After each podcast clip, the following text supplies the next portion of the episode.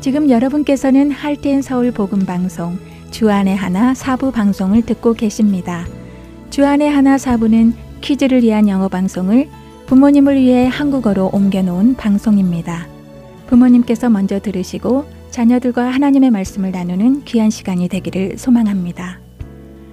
주안의 하나 4부에는 자녀들이 직접 성경을 읽는 Let's Read the Bible, 성경 속 인물들의 이야기를 드라마를 통해 만나는 Children's Bible 드라마, 자녀와 함께하는 묵상 시간 데일리 디보셔널, 그리고 은혜의 설교 말씀 시간이 준비되어 있습니다. 먼저 Let's Read the Bible로 이어집니다.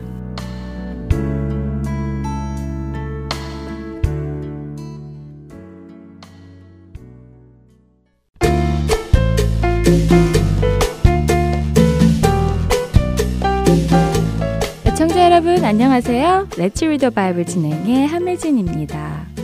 여러분은 무언가 하고 싶은 일이 생겼을 때 무엇이 필요한지 또 어떻게 해야 하는지 생각해보지 않고 바로 그 일을 시작하는 편인가요? 아니면 먼저 그 일을 하는데 필요한 것이 무엇이고 어떻게 해야 할까를 알아보고 준비한 후에 시작하는 편인가요? 언젠가 우리 아빠가 집에서 TV에서 짜장면 먹는 것을 보시더니 갑자기 짜장면을 해주시겠다고 했어요. 갑자기 양파를 썰고 양배추를 썰고 고기도 썰었지요.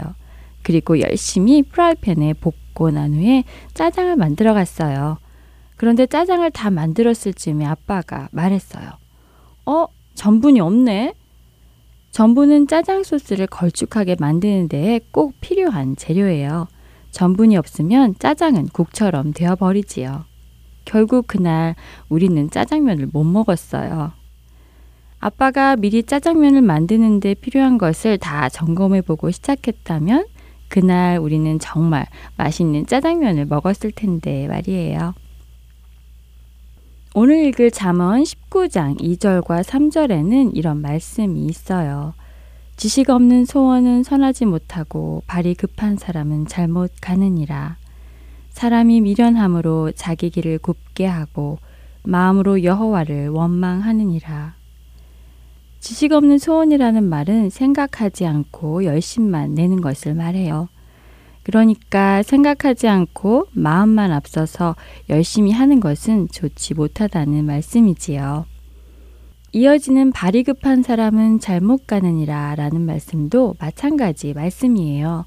생각하지 않고 성급하게 먼저 행동으로 옮기면 잘못된 일을 하는 경우가 많다는 말씀입니다. 그런데 종종 이렇게 생각 없이 일을 해서 잘못된 결과를 가지고 온 후에 자신이 생각 없이 행동해서 잘못된 것임을 깨닫지 못하고 오히려 하나님을 원망하는 사람들이 있습니다. 하나님, 왜 이런 결과가 나오는 것을 막지 않으셨어요? 하나님 잘못이에요. 하면서요. 그러나 이런 사람은 미련한 사람이라고 성경은 말씀하시지요.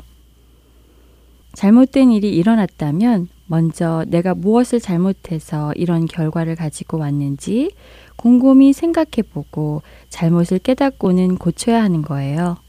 다른 사람에게 핑계를 대며 원망하거나 하나님을 원망하는 것이 아니라요.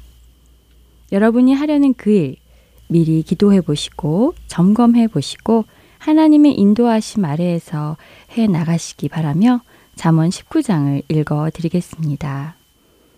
가난하여도 성실하게 행하는 자는 입술이 패역하고 미련한 자보다 나으니라. 지식 없는 소원은 선하지 못하고 발이 급한 사람은 잘못 가느니라. 사람이 미련함으로 자기 길을 굽게 하고 마음으로 여호와를 원망하느니라. 재물은 많은 친구를 더하게 하나 가난한즉 친구가 끊어지느니라.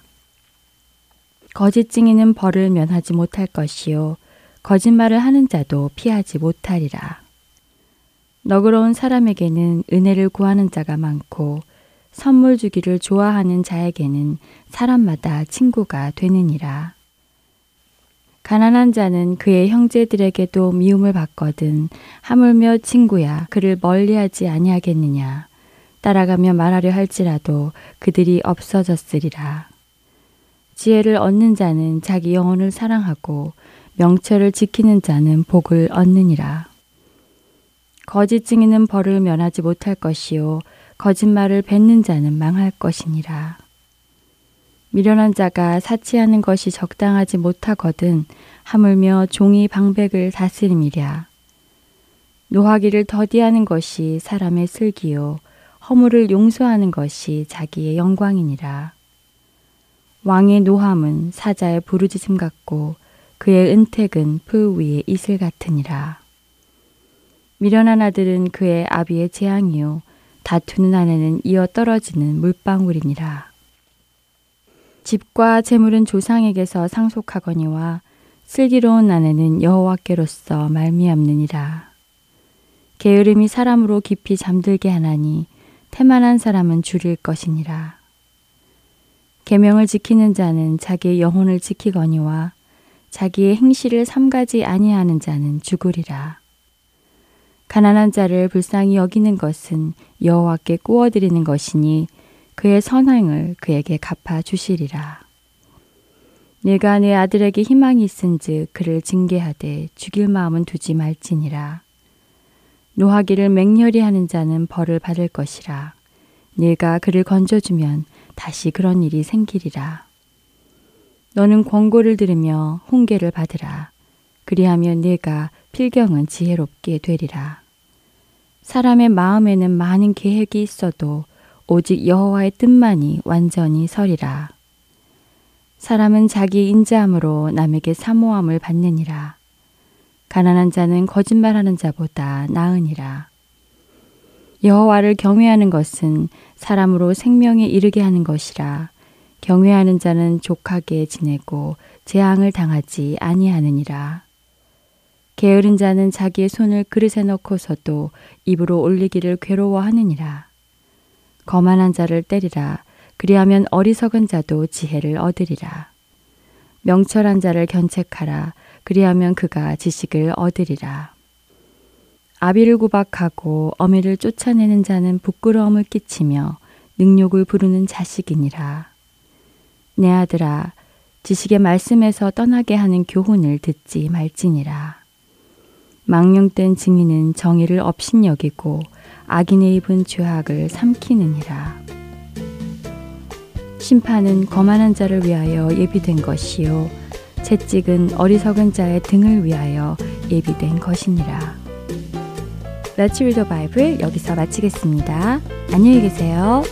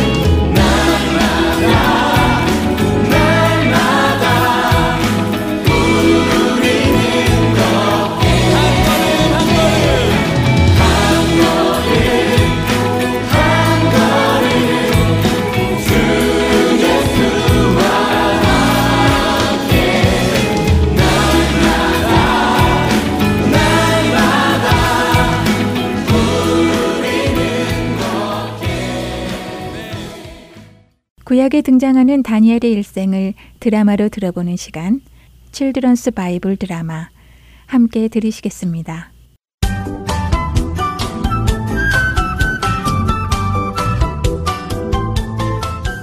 시청자 여러분 안녕하세요. 칠드런스 바이블 드라마 다니엘 편 진행의 박윤규입니다. 느부갓네살 왕에 이어 벨사살이 왕이 됩니다. 하지만 하나님의 성전의 도구들을 모욕하며 자신의 교만함을 나타낸 벨사살 왕은 하나님의 심판을 받아 메대 사람 다리오에게 죽임을 당하죠. 이어서 다리오가 새롭게 왕의 자리에 앉게 됩니다. 교만한 벨사살 왕을 처단한 다리오. 그는 벨사살 왕과 다르게 하나님을 경외할까요? 다리오는 왕이 된 후 전국을 자기 마음에 맞게 나누고는 고관 120명을 세워 다스리게 합니다. 그리고 고관 120명을 관리하는 총리 셋을 두었죠. 그 세 총리 중에는 다니엘도 있었습니다. 다니엘에게는 하나님께로부터 오는 놀라운 지혜가 있었습니다. 그렇기에 다른 모든 총리와 고관들보다 뛰어났죠. 그래서 다리오 왕은 다니엘을 모든 고관과 총리들 중 가장 높은 자리에 앉혀 전국을 다스리게 하려고 마음을 먹었습니다. 이러한 다리오 왕의 마음을 아는 다른 총리들과 고관들은 다니엘을 시기했습니다. 그래서 왕이 다니엘을 싫어하도록 다니엘의 흠을 잡아 다리오 왕에게 고발하기로 했습니다. 다리오 왕께서 다니엘을 신임하시니 이러다가는 우리 모두가 다니엘의 명령을 따르게 되겠어. 아니, 누가 아니래나. 더 이상 다리오 왕과 다니엘이 가까워져선 안 되겠네. 다니엘의 나쁜 점을 찾아내서 다리오 왕께 알리도록 하자고. 그래, 그거 좋은 생각이군. 세상에 털어서 먼지 안 나는 사람이 어디 있겠나. 아니, 이럴 수가.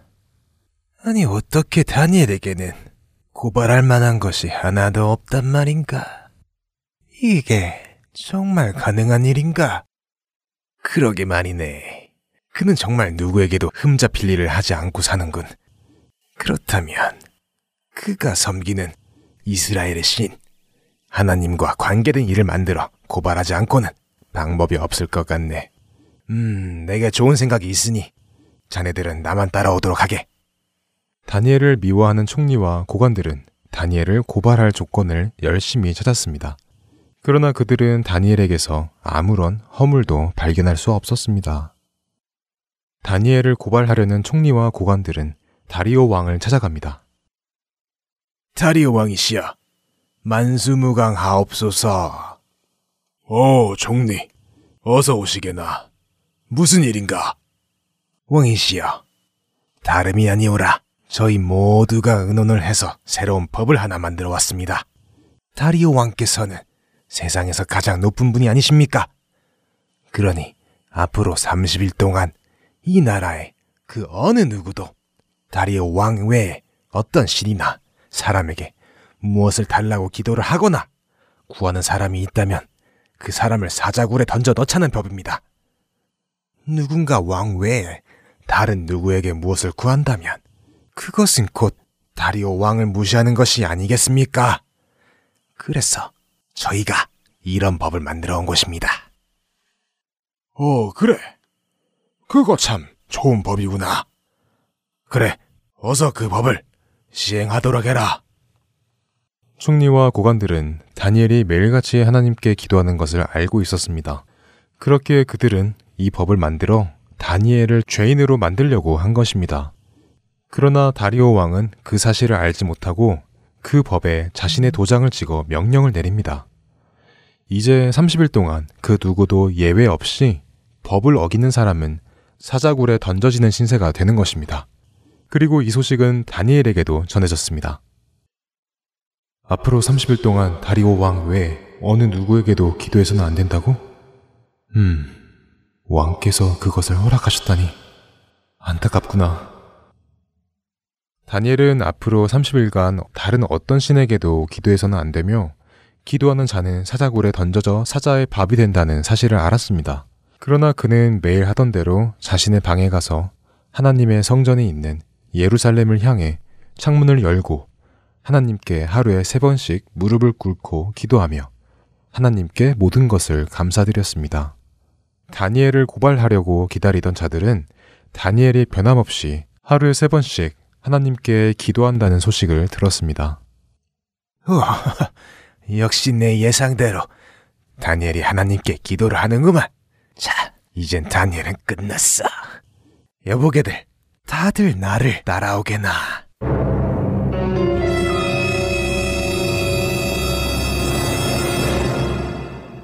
(목소리) 30일간 다리오 왕 외에 어느 누구에게도 기도해서는 안 된다는 법을 알고도 하나님께 변함없이 기도한 다니엘. 그 다니엘을 시기하는 고관들은 미소를 지으며 다리오 왕에게 향합니다. 다니엘에게는 어떤 일이 일어날까요? 칠드런스 바이블 드라마 다니엘 편 다음 시간에 계속됩니다. 안녕히 계세요.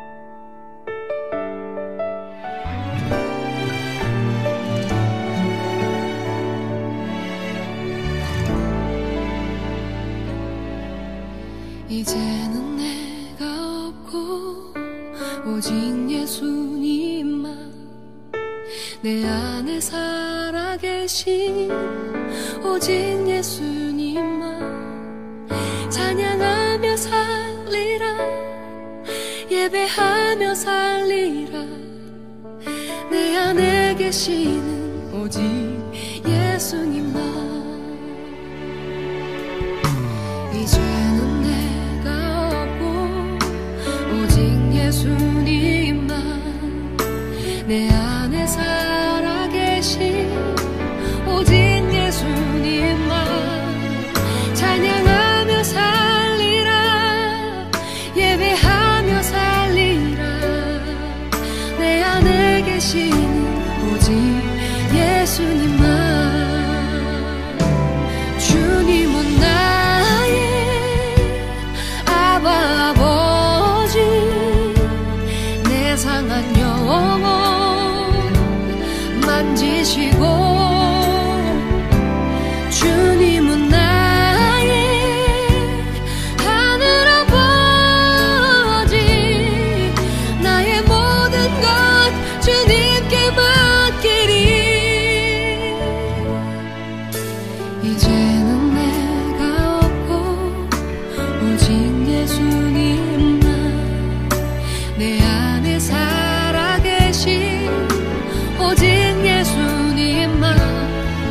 찬양하며 살리라 예배하며 살리라 내 안에 계시는 오직 예수님만 주님은 나 아버지 내 상한 영혼 만지시고 주님은 나의 하늘 아버지 나의 모든 것 주님께 맡기리 이제는 내가 없고 오직 주님만 내 안에 살아계신 오직 예수님만 찬양하며 살리라 예배하며 살리라 내 안에 계시는 오직 예수님만 주님만 내 안에 살아계신 오직 예수님만 찬양하며 살리라 예배하며 살리라 내 안에 계시는 오직 예수님만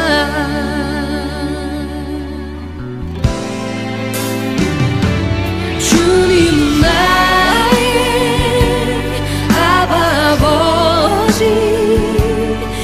상한 영혼 만지시고 주님은 나의 하늘 아버지 나의 모든 것 주님께 맡기리 이제는 내가 주님과 함께 십자가 위에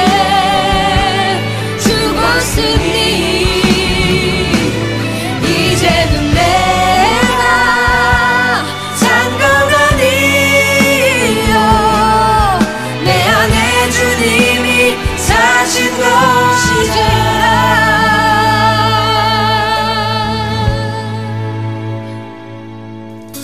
이제는 내가 없고 오직 예수님만 내 안에 살아계신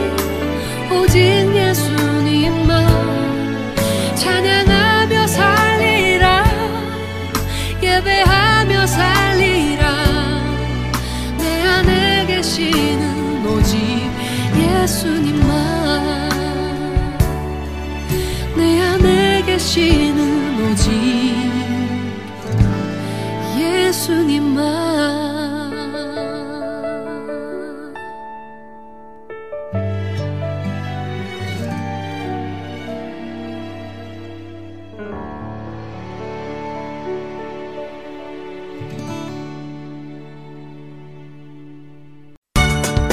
스마트폰에서 앱이나 팟캐스트로 하이텐서울 복음방송을 청취하실 수 있습니다.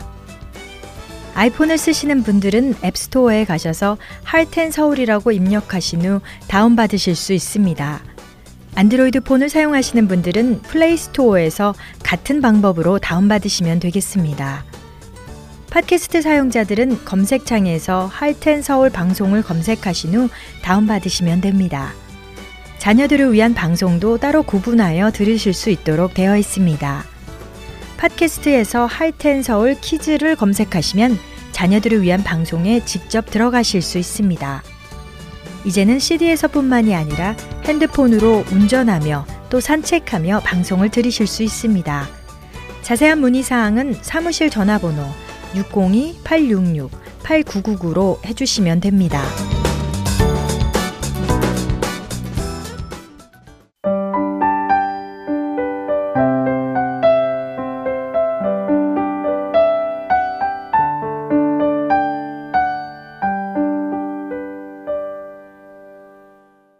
이어서 데일리 디보셔널 보내드립니다.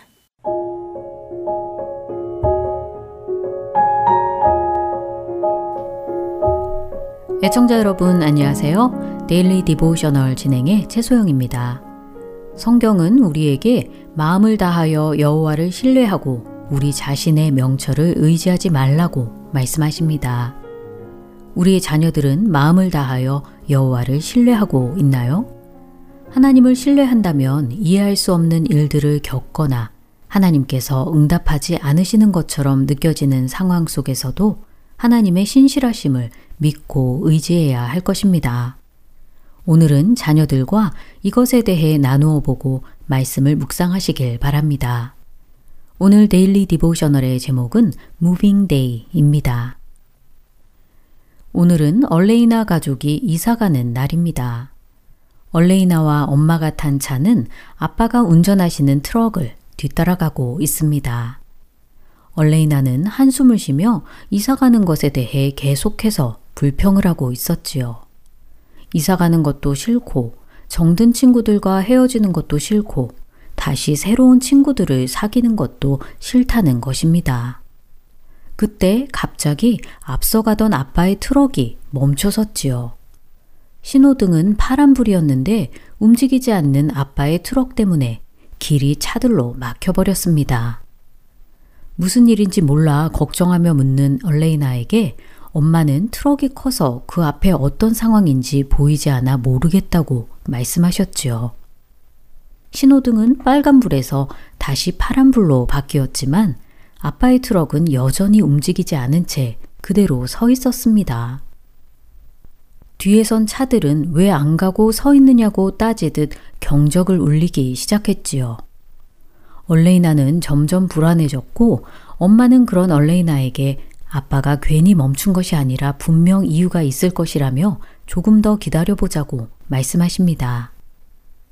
조금 지나자 아빠의 트럭은 움직이기 시작했고 이제 뒤에 있던 차들의 경적 소리는 더 이상 들리지 않았지요. 몇 마일 지나자 아빠의 트럭은 근처 주유소로 향했고 아빠는 그곳에서 트럭에 기름을 넣기 시작했습니다. 차에서 내린 얼레이나는 아빠에게 다가가 아까 무슨 일이 있었는지 여쭈어 보았지요. 아빠는 왜 트럭을 멈추어 길을 막았는지 설명해 주셨는데요. 아이를 데리고 횡단보도를 건너던 어떤 아주머니가 장바구니를 떨어뜨리는 바람에 횡단보도 위에 물건들이 흩어져 있었다는 것입니다. 떨어진 것들을 줍고 있던 아주머니와 아이를 혹시라도 다른 차들이 못 보고 칠 수도 있기에 아빠는 일부러 트럭을 세워 다른 차들도 잠시 멈추게 하고 아주머니와 아이가 횡단보도를 다 건널 때까지 보호해 주었다는 것이지요. 아빠의 말씀에 얼레이나는 만약 다른 차들이 이 사정을 알았다면 경적을 울리지 않고 잘 기다렸을 것이라고 말합니다. 엄마도 고개를 끄덕이시며 아까 화가 나서 경적을 울리던 차들과 마찬가지로 우리들도 때로는 하나님이 우리를 위해 계획하신 일들을 이해하지 못하고 화를 내거나 불평을 할 때도 있다고 말씀하셨지요. 그러자 얼레이나는 이사가는 것이 싫어서 불평을 하던 자신의 모습도 그런 경우인 것 같다고 대답합니다. 아빠는 얼레이나를 꼭 안아주시며 이렇게 말씀하셨지요. 때때로 우리는 하나님께서 당장 우리에게 응답해 주시길 바라지만 하나님은 우리가 인내하며 그분을 신뢰하기를 원하신단다. 우리를 향한 하나님의 계획은 우리가 하나님과 영원히 함께 사는 것임을 너도 잘 알고 있지? 그렇기에 우리는 당장 이해할 수 없을지라도 하나님께서 우리에게 허락하신 모든 것에 대해 하나님을 신뢰할 수 있지. 아빠의 말씀에 얼레이나는 아까 길을 막아선 아빠에 대해 신뢰할 수 있었던 것처럼 하나님도 신뢰할 수 있다고 말합니다. 하나님이시기에 아빠보다 더 신뢰할 수 있다고 얼레이나는 덧붙였지요. 화가 나서 경적을 울리던 차와 같이 화를 내고 불평하지 않고 하나님을 깊이 신뢰하며 감사하는 삶을 살겠다고 얼레이나는 다짐합니다. 얼레이나가 이사를 하며 불평했던 것처럼 우리 자녀들도 하나님의 계획을 믿고 신뢰하기보다 화를 내거나 불평했던 적은 없는지 함께 이야기해 보시기 바랍니다. 때로는 왜 이런 일이 나에게 일어나는지 이해할 수 없고 불안하게 느껴지는 경우도 있을 것입니다. 그러나 이 모든 상황 속에서도 우리는 예수님을 신뢰할 수 있습니다. 그분은 우리를 구원하셨고 우리를 사랑하시며 이 모든 상황을 통제하시는 분이시기 때문이지요. 자녀들에게 예수님이 어떤 분이신지 가르쳐 주시고 어떤 상황에서도 예수님만을 신뢰하도록 도와주시기 바랍니다. 오늘 묵상할 말씀은 잠언 3장 5절 너는 마음을 다하여 여호와를 신뢰하고 내 명철을 의지하지 말라 입니다. 스스로 지혜롭게 여기지 말고 하나님을 경외하며 그분의 지혜 안에 거하는 우리 자녀들 되길 소망하며 데일리 디보셔널 마칩니다. 안녕히 계세요.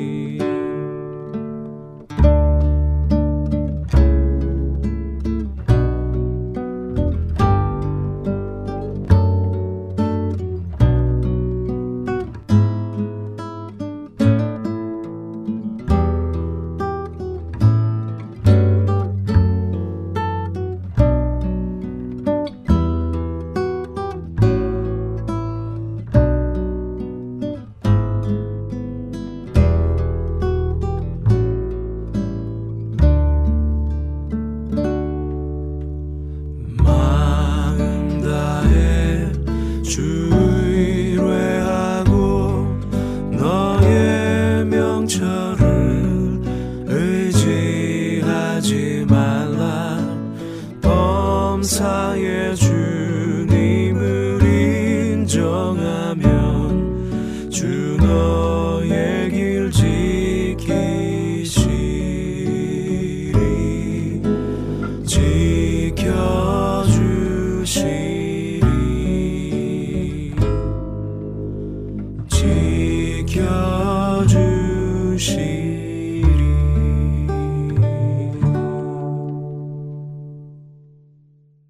계속해서 은혜의 설교 말씀으로 이어드립니다. 오늘은 서울 베이직교회 조정민 목사님께서 에스겔 37장 15절에서 28절의 본문으로 화평의 언약을 세우다라는 제목으로 말씀을 전해 주십니다. 은혜의 시간 되시기 바랍니다.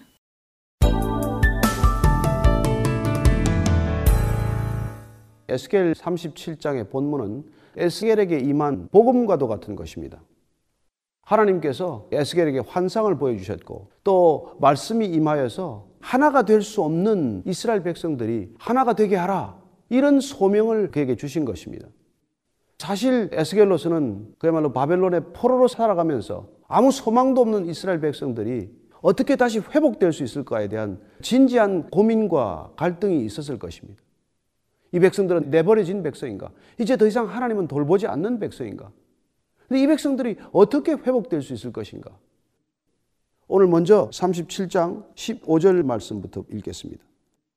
여호와의 말씀이 또 내게 임하여 이르시되, 인자야, 너는 막대기 하나를 가져다가 그 위에 유다와 그 짝 이스라엘 자손이라 쓰고, 또 다른 막대기 하나를 가지고 그 위에 에브라임의 막대기 곧 요셉과 그 짝 이스라엘 온 족속이라 쓰고, 그 막대기들을 서로 합하여 하나가 되게 하라.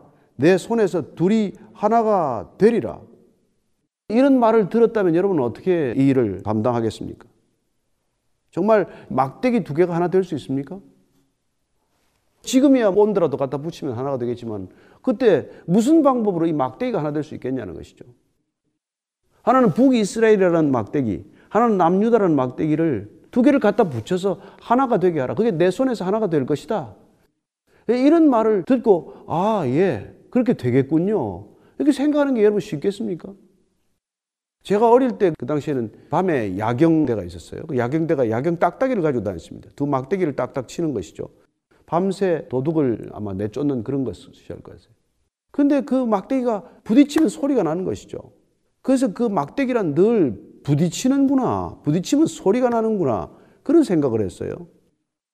북이스라엘과 남유다가 갈라졌기 때문에, 둘이 되었기 때문에 두 막대기처럼 늘 부딪히면서 소리를 냈던 그런 민족이 되고 말았어요. 나뉘어졌기 때문에. 그렇습니다. 하나님의 뜻은 나뉘어지는 게 아니죠. 하나가 되는 것이었습니다. 하나님은 늘 하나로 통일된 이스라엘을 지키는 것이었는데 그들이 나눠진 것이죠. 솔로몬 때 나눠진 것 아닙니까? 솔로몬이 죽고 나서 여로보암과 르호보암이 각각 북이스라엘과 남유다를 다스리면서 500년 동안 그들은 치열하게 싸웠어요. 늘 싸워서 둘이 나눠진 것이죠. 둘이 서로 싸우다가 안 되면 외세를 끌어들여서 싸웠습니다. 결국 그러다 망한 것이죠. 그래서 결국 포로까지 오게 된 것입니다. 하나님께서 이 포로 생활하고 있는 절망적인 이스라엘 백성들을 향해서 에스겔 선지자를 통해서 그들이 하나가 다시 되게 하라는 것입니다. 회복은 어디서부터 시작이 되어야 합니까? 하나가 되게 하는 데서부터 시작이 되어야 돼요. 그런데 하나님께서 놀랍게도 이 막대기에 관한 말씀을 하시기 전에 환상을 하나 보여주셨어요. 그게 37장 1절부터 시작되는 마른 뼈 환상입니다. 먼저 1, 2, 3절을 한 번 더 읽겠습니다. 여호와께서 권능으로 내게 임재하시고 그의 영으로 나를 데리고 가서 골짜기 가운데 두셨는데 거기 뼈가 가득하더라. 나를 그 뼈 사방으로 지나가게 하시기로 본즉 그 골짜기 지면에 뼈가 심이 많고 아주 말랐더라. 그가 내게 이르시되, 인자야, 이 뼈들이 능히 살 수 있겠느냐 하시기로 내가 대답하되, 주 여호와여, 주께서 아시나이다. 하나님께서 그를 데리고 가셨는데 거기 갔더니 그 골짜기에 뼈가 가득한 거예요. 사방에 뼈가 가득합니다. 그리고 그 뼈들은 심이 많을 뿐만 아니라 아주 말라 비틀어진 뼈예요.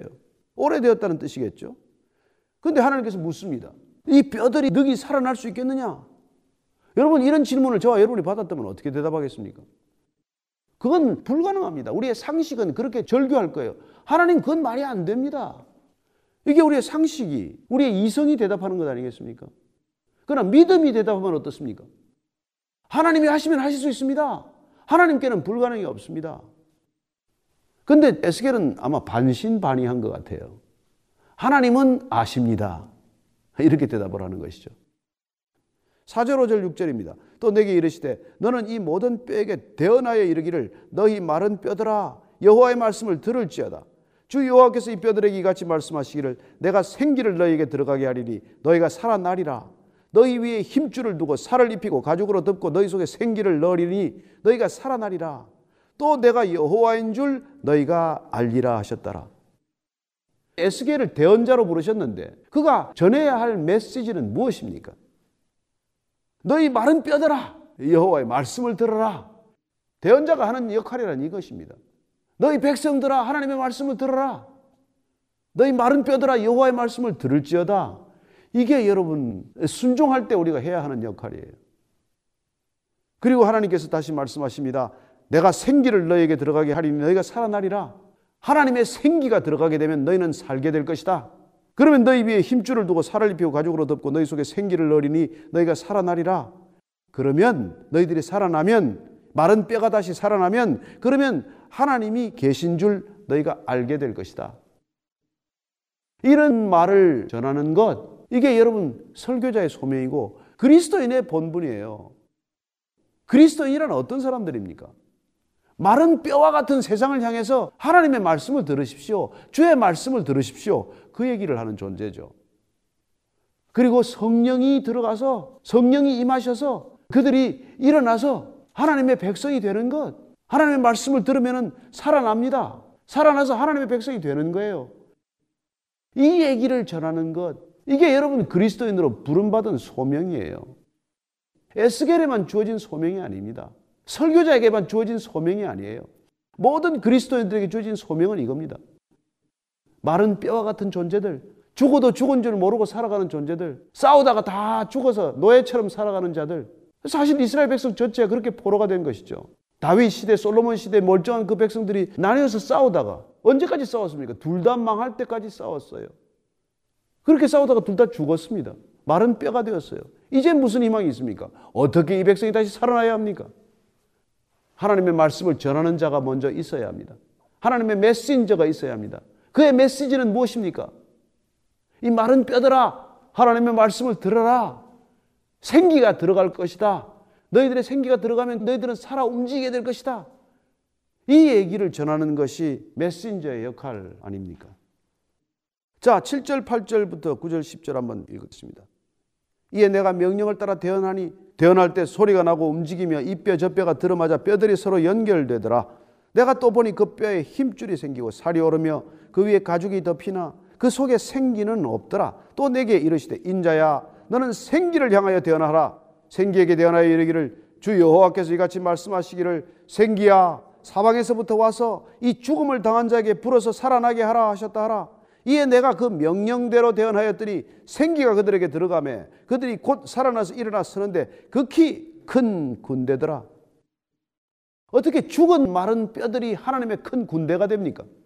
뼈에 힘줄이 생기고 가죽이 덮이고 그리고 생기가 들어가면 그런 일이 일어난다는 것입니다. 저는 아담이 창조될 때 모습이 오버랩되는 것을 봅니다. 아담도 이렇게 만드셨겠구나. 뼈들이 맞아 들어가고 그리고 사이에 살이 차오르고 피부가 덮이더니 그러나 생기는 없더라. 하나님께서 코에 생기를 불어넣으시니 생명이 된지라. 이렇게 창조하셨듯이 아, 이 마른 뼈 골짜기가 가득한 이곳에 새로운 창조의 역사 일어나는구나. 그 새로운 창조에 동참하도록 에스겔을 부른 거구나. 에스겔은 하나님의 말씀을 대언하는 자로 보냄을 받았구나. 자, 대언을 어떻게 합니까? 마른 뼈들이 하나님의 말씀을 들어라. 그리고 생기야, 사방에서 불어와서 저 마른 뼈들에게 들어가라. 다시 저들이 군대가 되도록 하라. 이런 메시지를 전하는 놀라운 역할이 에스겔에게 주어진 것이죠. 이 마른 뼈 환상은 그가 대언자로 부름받은 환상이요. 그리고 대언자로서 그가 전해야 할 메시지의 핵심을 우리에게 들려주시는 것입니다. 이건 에스겔의 역할만이 아니에요. 설교자의 역할만이 아닙니다. 이 시대 모든 그리스도인들이 마른 뼈가 가득한 골짜기와 같은 이 세상을 향해서 하나님의 말씀을 들으십시오. 여러분, 하나님의 말씀만이 생명입니다. 어떤 메시지도 여러분을 살아나게 하지 않습니다. 오직 하나님의 말씀만이 길이요 진리요 생명입니다. 이걸 전하는 것이죠. 그리고 성령 충만하게 하는 것이 우리의 목적입니다. 생기야, 사방에서 물어와서 저들에게 들어가라. 일어나게 하라. 살아 움직이게 하라. 이런 메시지를 전하는 것이 저와 여러분의 소명 아니겠습니까? 이 역할을 위해서 에스겔이 부름받았듯 저와 여러분이 부름받은 줄로 믿습니다. 그랬을 때 하나님께서는 마른 막대기 같은 이 북이스라엘과 남유다를 하나 되게 하라. 여러분, 에스겔에게 무슨 권력이 있습니까? 무슨 힘이 있습니까? 어떻게 그걸 할 수 있습니까? 여러분, 이 세상을 하나 되게 하는 건 권력 아닙니까? 폭력 아닙니까? 하나님께서는 절대로 죄인들이 하나 될 수 없다는 걸 아십니다. 근데 죄인들끼리는 하나 되기 위해서 당연히 권력적이고 폭력적이 되는 것이죠. 마피아도 하나 될 수 있고 군대도 하나 될 수 있고 세상의 조직들도 하나 될 수 있습니다. 그러나 그게 자발적으로 하나 되는 건 아니잖아요. 권력이 하나 되게 하려고 권력적이 되면 그러면 여러분 나눠지기 위한 전초전이에요. 사실은 깊은 상처를 안고 영원히 분리되기 위한 그냥 전 단계로서 잠시 하나 되는 채 할 뿐이죠. 그러나 우리가 진정으로 하나 되기 위해서는, 기꺼이 하나 되기 위해서는 하나님의 말씀이 들어와야 되고 하나님 손에 붙들려야 되고, 그래야 우리는 비로소 하나가 될 수 있는 것이죠.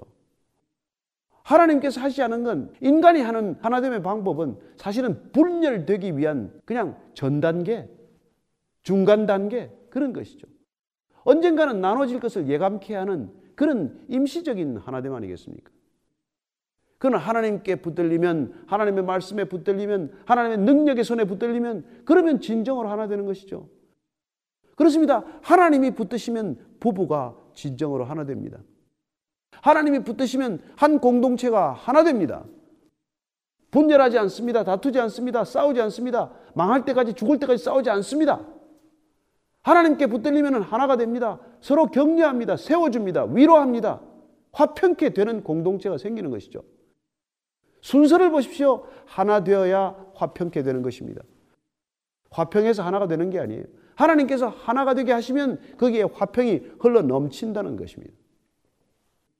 이런 화평을 위해서 오늘 에스겔에게 이런 명령을 내리신 것이에요. 막대기가 하나 되게 하라. 안 되는 일을 하나님께서는 명령하신 것이나 마찬가지입니다. 자, 18절 19절입니다. 내 민족이 내게 말하여 이르기를 이것이 무슨 뜻인지 우리에게 말하지 아니하겠느냐거든 너는 곧 이르기를 주 여호와께 이같이 말씀하시기를 내가 에브라임의 손에 있는 바 요셉과 그 짝 이스라엘 지파들의 막대기를 가져다가 유다의 막대기에 붙여서 한 막대기가 되게 한즉 내 손에서 하나가 되리라 하셨다. 여러분, 하나님의 손에 붙들려야 하나가 된다는 것입니다. 어떤 방법으로도 인간은 하나 되지 않습니다. 죄란 분리를 말하지 않습니까? 하나님과의 분리가 일어나면 인간은 인간끼리 분열하게 되고, 그리고 그 분열된 인간은 또 다른 죄악을 낳을 뿐 어떻게든 하나 되는 길은 없어집니다. 그러나 하나님께 붙들리면, 하나님의 손에 다시 붙들리면 우리는 하나가 되는 것이죠. 교회 공동체란 무엇입니까? 하나님 손에 붙들려서 하나가 된 공동체 아닙니까? 하나님의 손에 붙들려서 하나 된 공동체가 되었더니 화평케 되는 놀라운 일이 있고 화평이 흘러 넘치는 그런 공동체가 된다는 것이죠. 20절부터 22절까지입니다.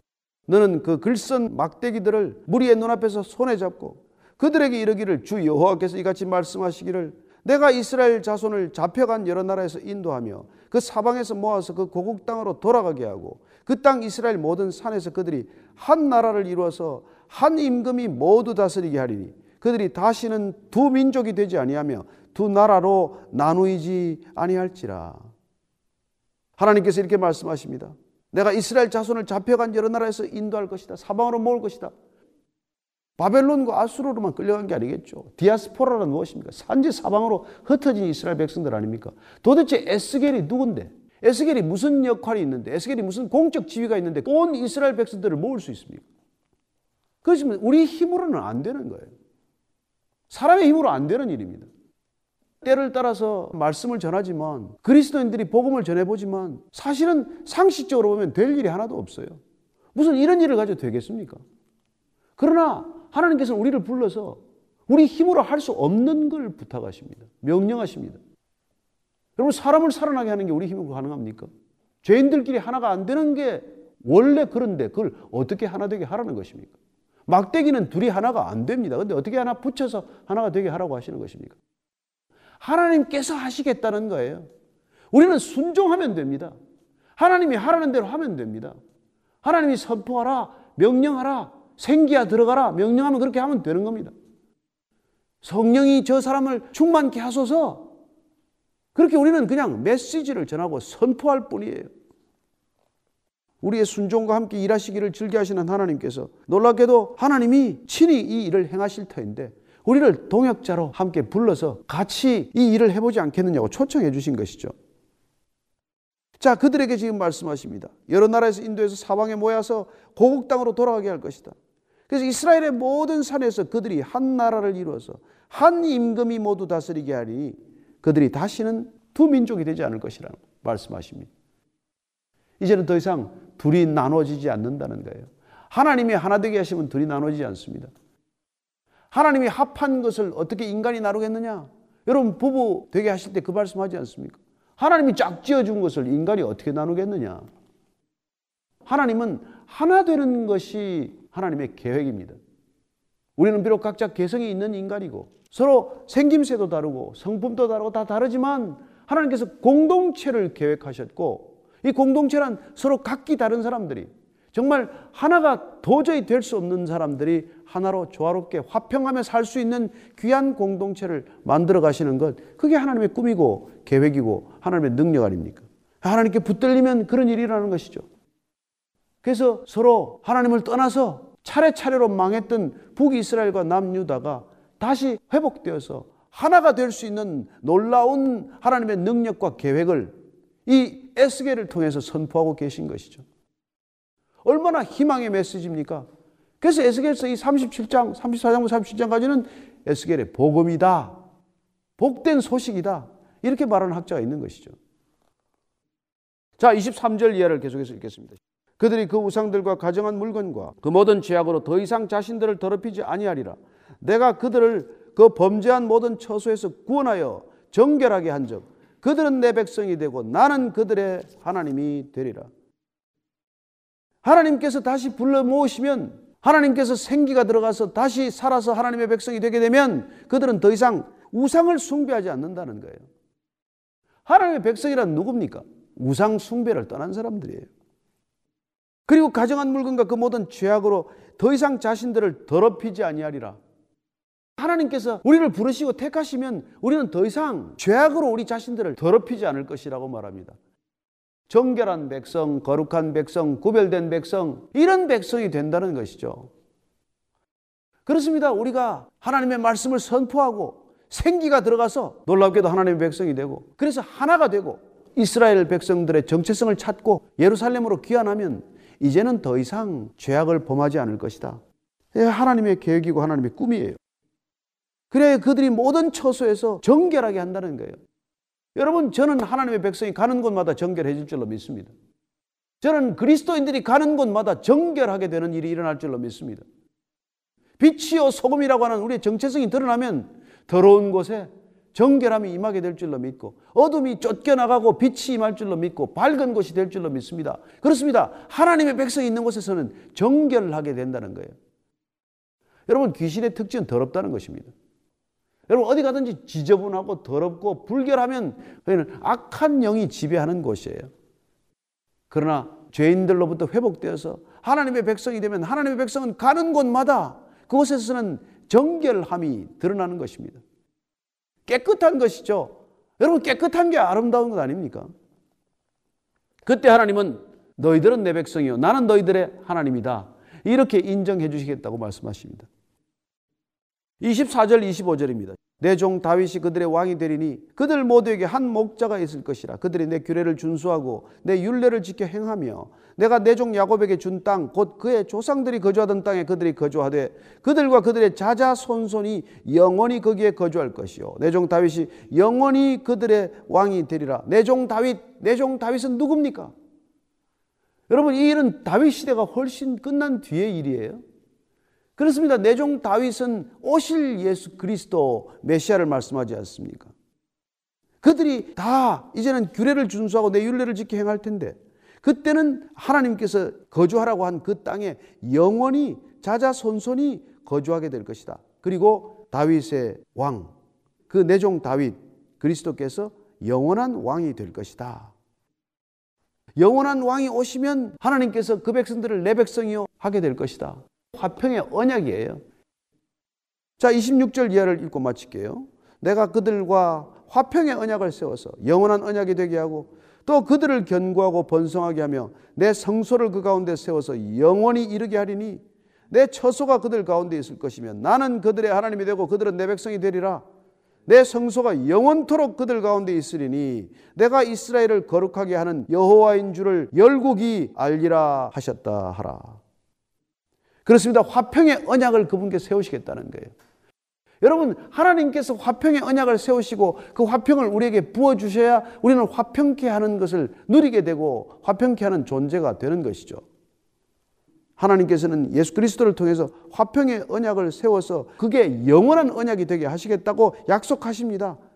예수 그리스도를 우리가 주로 고백하게 되면 화평이 우리 안에 있을 것이라고 말씀하시는 것이죠.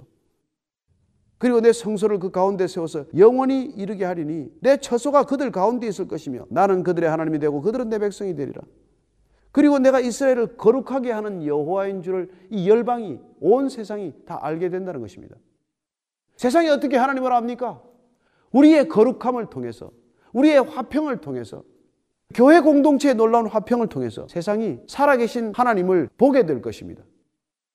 우리 안에 흘러넘치는 화평이 힘들게 살아가는 이 세상 가운데 소망이 될 줄로 믿습니다. 곳곳에 우리가 흩어져서 예배드리는 것마다 그 예배 처소에서 흘러넘치는 화평이 목말라 하는 이 땅의 백성들에게 하나님을 증거하는 일이 되기를 원하고 하나님의 살아계심을 고백하는 귀한 믿음 사건이 되기를 축복합니다.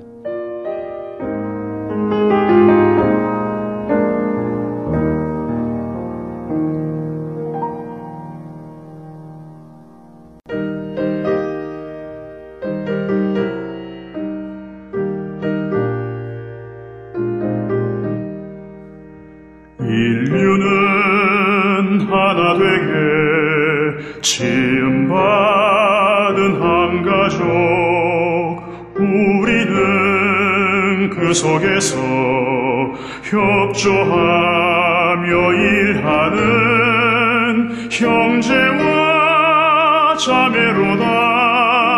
형제와 자매로다.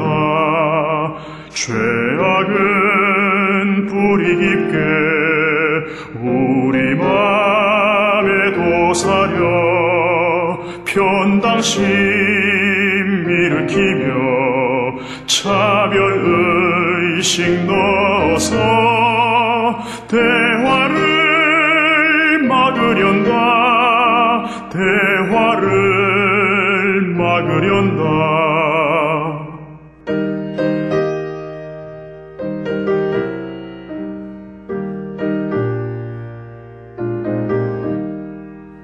주님은 십자가로 화해하는 본보 불신의 이 땅 위에 믿음 사랑 되찾는 새 세계 명하신다. 새 세계 명하신다. 영광도 부끄럼도 함께 받는 우리니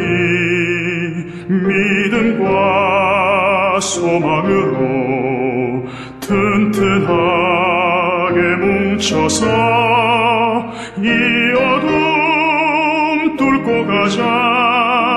이 어둠 뚫고 가자.